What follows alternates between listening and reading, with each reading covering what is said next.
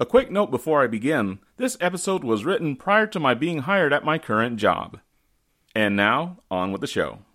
This is 300 Seconds with Eduardo Solis, and this is episode number 96 Job Search Blues. Job hunting on the internet. So let the 300 seconds begin. Complaining about one's job is practically an American tradition, and I am certainly more than happy to let anybody within earshot know how I feel about my 9 to 5. I am currently in between jobs, and since I don't have a job to complain about at the moment, I'm going to spend the next few episodes complaining instead about the delightful process of finding a job in this here 21st century. On the surface, looking for a job should be a breeze these days. Instead of flipping through want ads in the newspaper, we now have an overabundance of job websites out there that will be more than happy to take your resume and shoot it away to the four corners of the earth. Instead of driving to an office and leaving a resume at the HR department, each company now has their own website that is more than likely run by somebody like Taleo or Workday. Hooray for progress.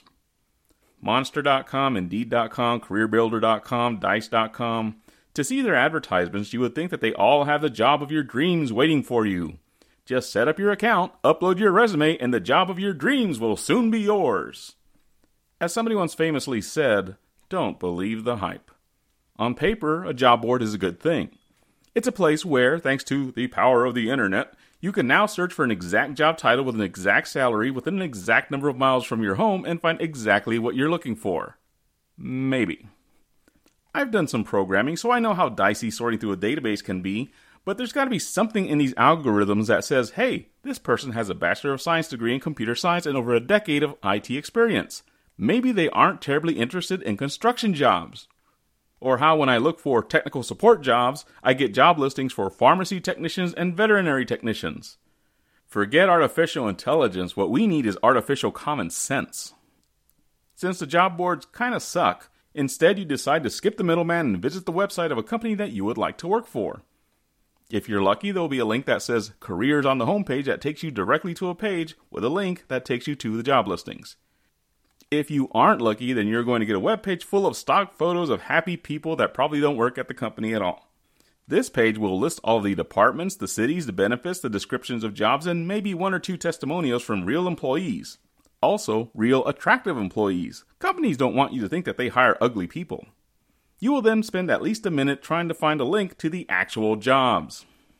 Once you find the specific job that you're looking for, the fun part begins the application.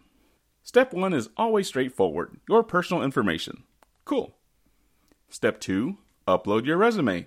Okay. Now type in your work history. That is all the information that is on your resume. Yeah. Even though you've just sent them an electronic copy of your resume, they now want you to hand type all that same information into their system. But that's not the worst part. The worst part is that larger employees tend to not have their own job sites. Instead, they use a third party like Taleo or Workday, and they both suck. They suck because if you apply to multiple companies that use one of those third party sites, you get to retype in the same information for each fucking company. At this point in my career, I have probably about a dozen Taleo profiles and a half a dozen for Workday.